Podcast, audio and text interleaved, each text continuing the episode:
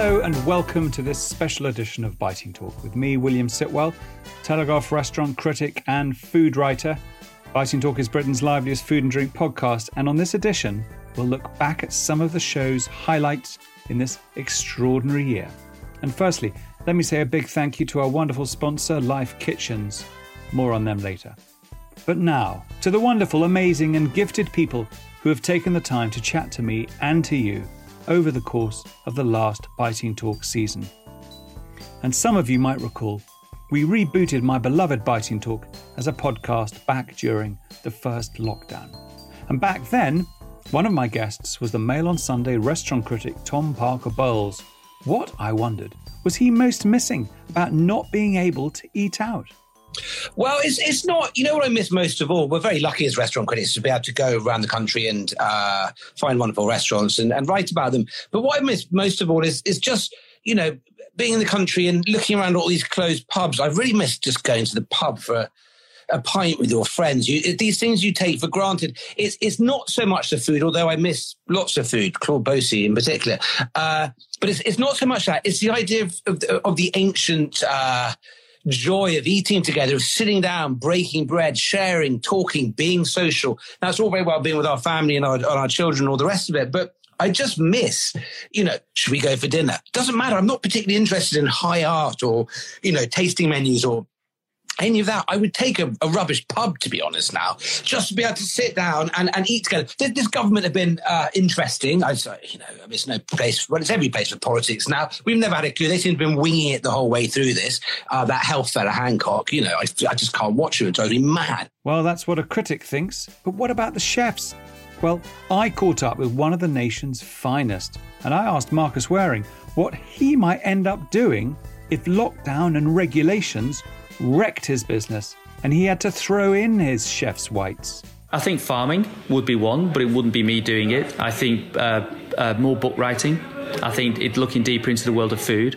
Uh, I've always wanted, I've always wanted to do the story of um, life post lockdown for a TV documentary. So I'd push all those boundaries.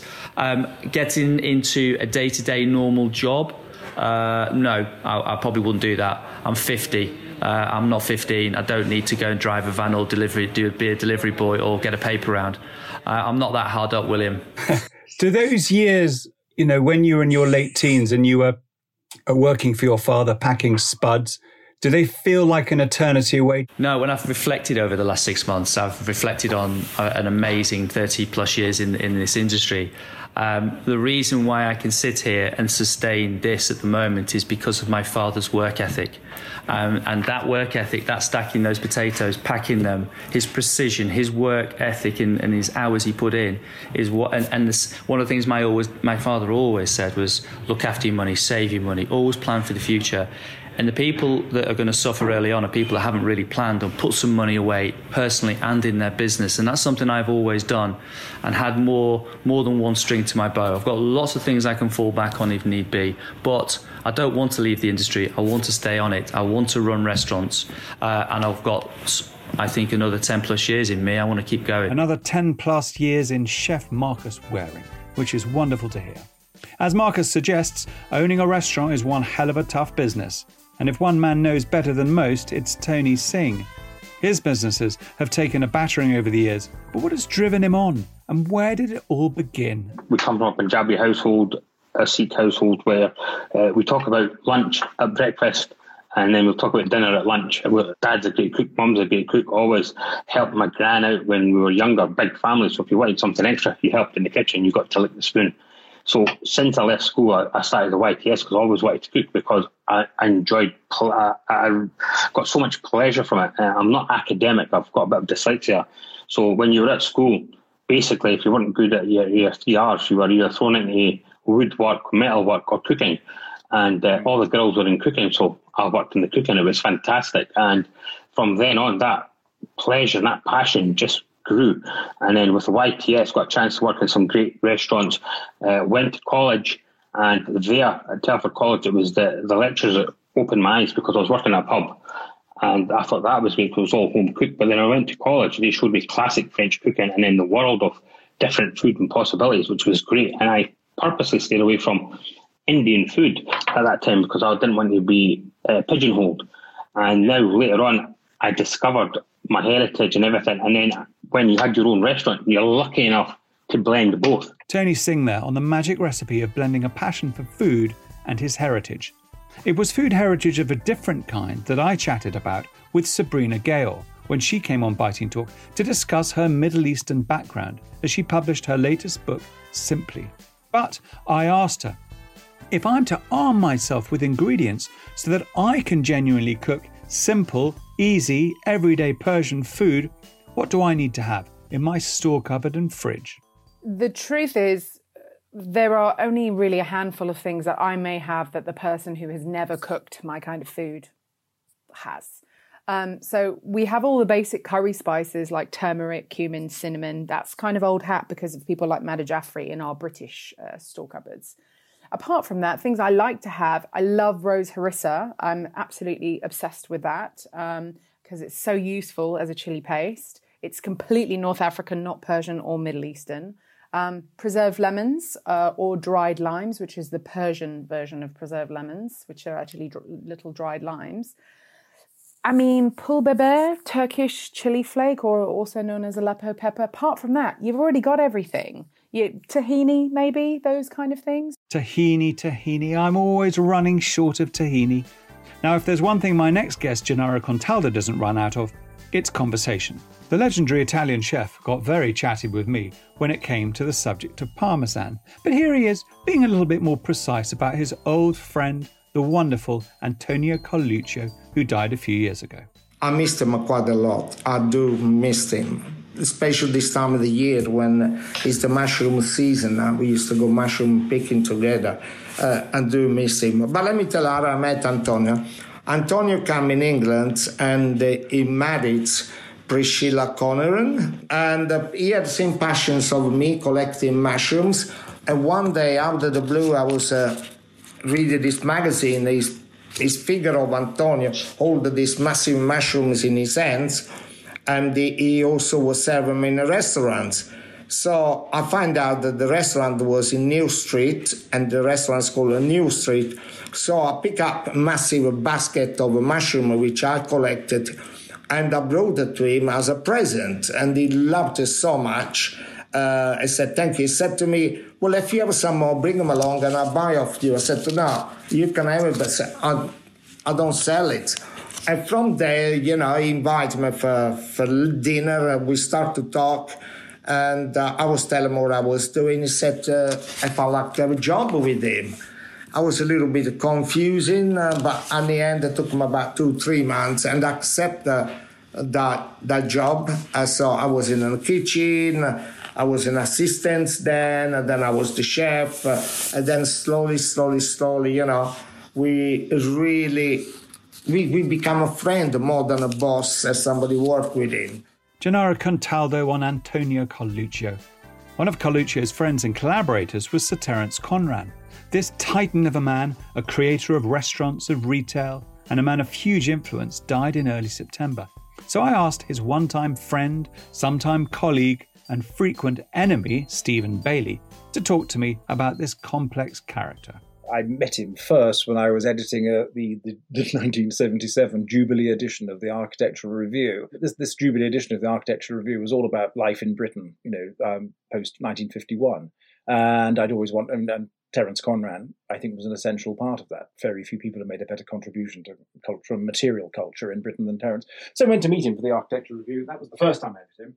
Then, subsequently, about two years later, I was writing a book about design, which was unbelievably it was one of the uh, one of the first books on the subject, which took the which which, which there were books about the Bauhaus and William Morris before, but very few books about everyday design. Terence sort of discovered what I was doing, plucked me from the obscurity of the provincial museum where I, where provincial university where I worked, and um, you know, with his with his sort of typical thing, come come hither finger, says, you know, come and join me. So I had a a sort of I had a sort of you know like a Robert Frost poem. You know, there were two paths in the forest. I could either stay in my academic career, which probably wasn't very promising, or I could go and join Terence to help him, as he said, promote design. And the way we the way we promoted design, we took over a space in the Victoria and Albert Museum, uh, which became known as the Boiler House Project. In the 80s, we put on 26 different exhibitions about design there, um, which helped make design the popular subject is today. And then that was that all led up to the opening of the uh, Design Museum in Butler's Wharf in 1989, of which I was the founding director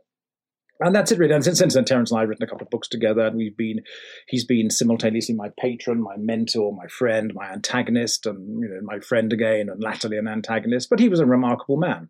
As I say, very few people have made made a more positive contribution to material life in this country in recent years. Stephen Bayley on Terence Conran. One man who I know misses Sir Terence is a recent business partner, Claude Bosi.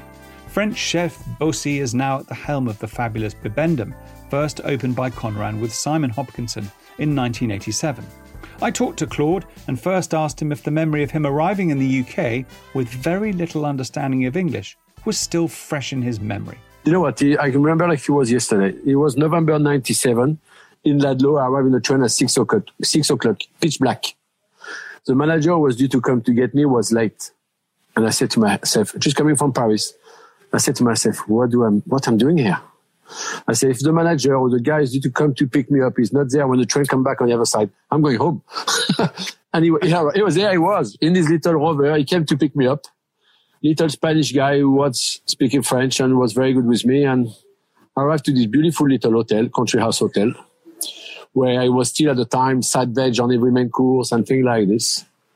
And I started as a sous chef. And after a few months, they offered me the head chef position and we start doing our own thing. And I had, I was lucky to have owners who believe in me.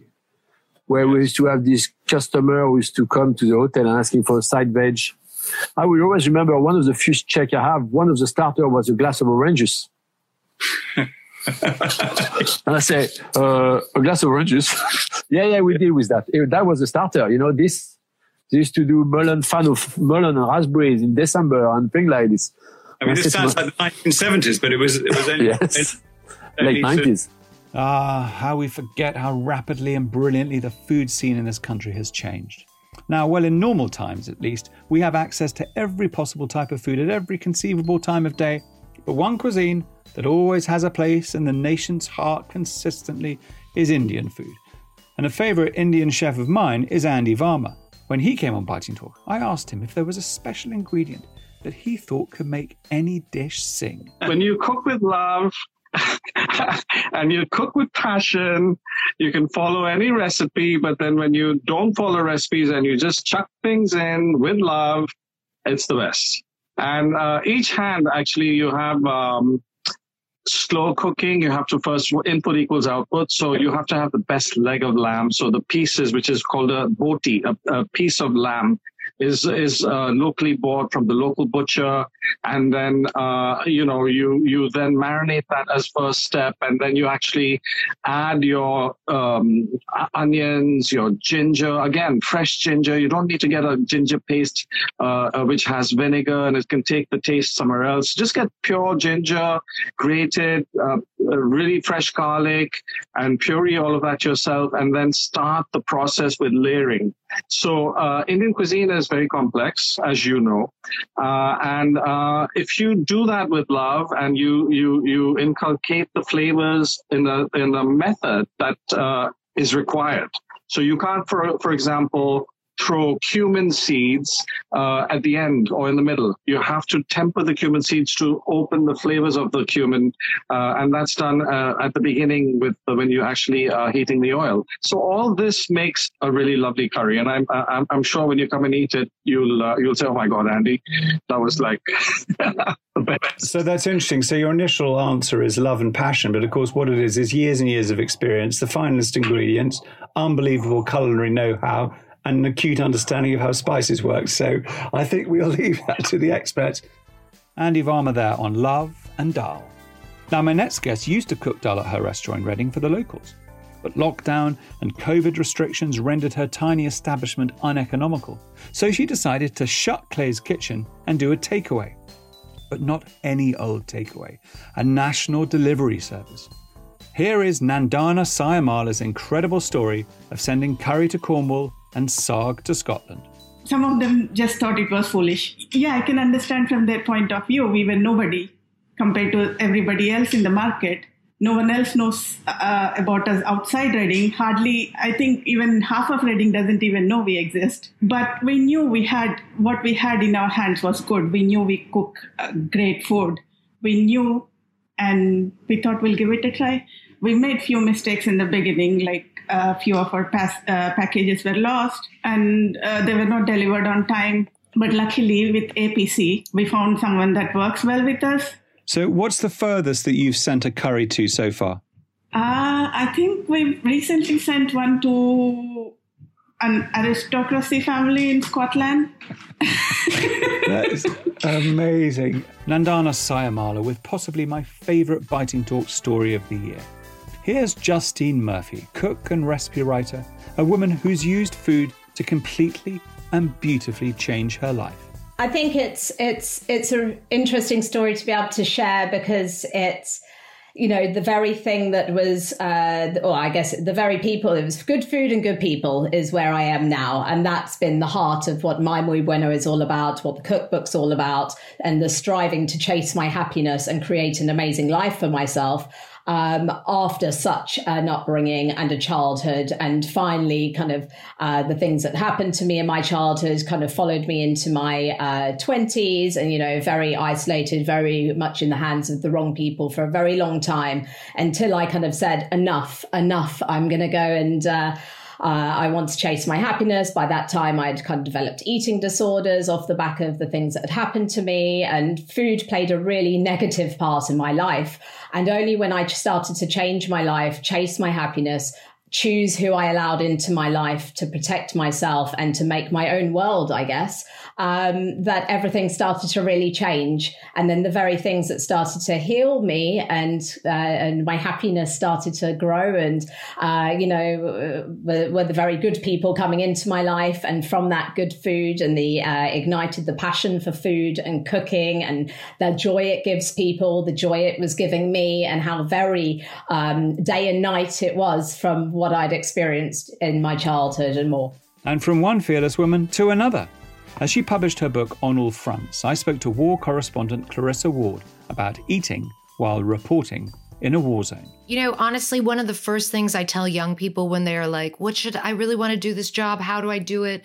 You know, what do I need in order to be able to do it? And I say to them, Look, if you're a picky eater, go home. You're not going to last, right? Because you cannot be a picky eater and do this job. You have to be willing to eat literally anything that is put in front of you, partly for survival and partly for politeness and kind of, you know, joining in people's cultures, which is a really big part of the job.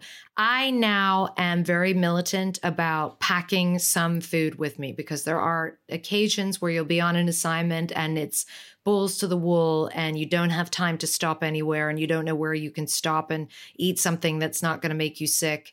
And so I find there's like certain staples you pack with you on any trip and that will help you get through it. War reporter Clarissa Ward. Fussy eaters need not apply.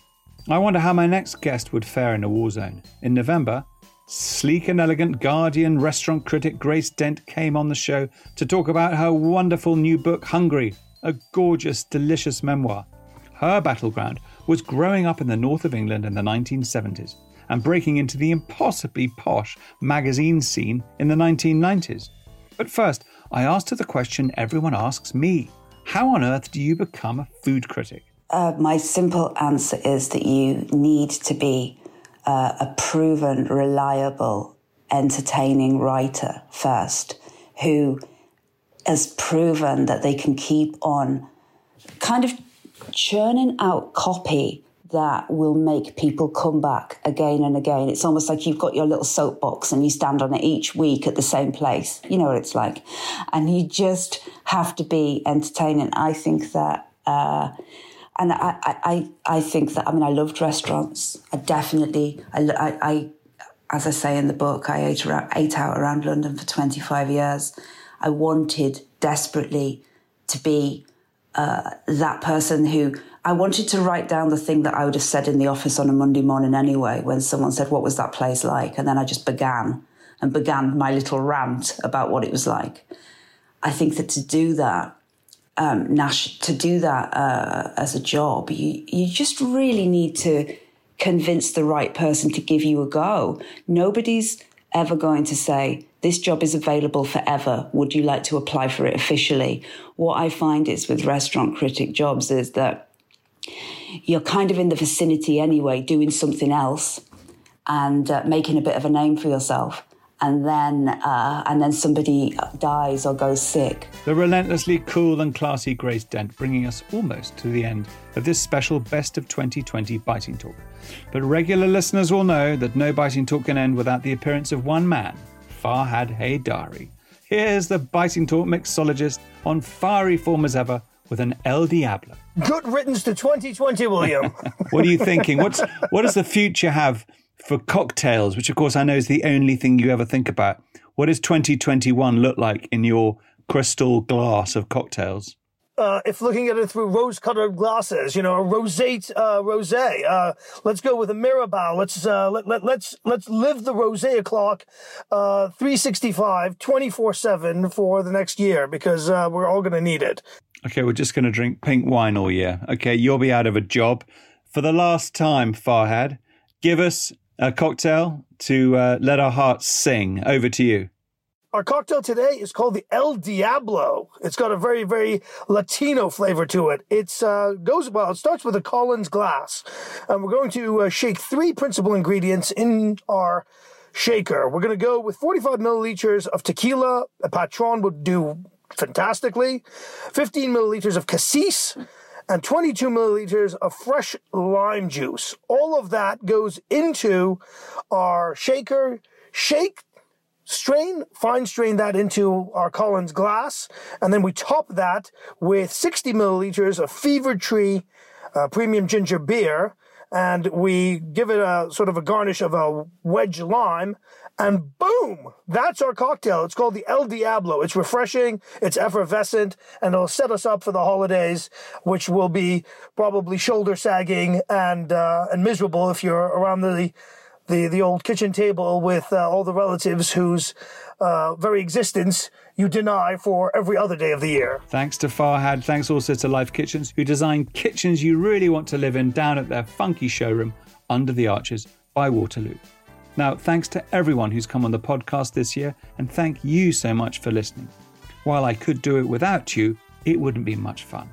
But I definitely couldn't do it without Front Ear Productions. My thanks to them. And to you all, a very happy, peaceful, and productive new year. I'm William Sitwell, and that was the best of 2020's Biting Talk. I'll see you all soon.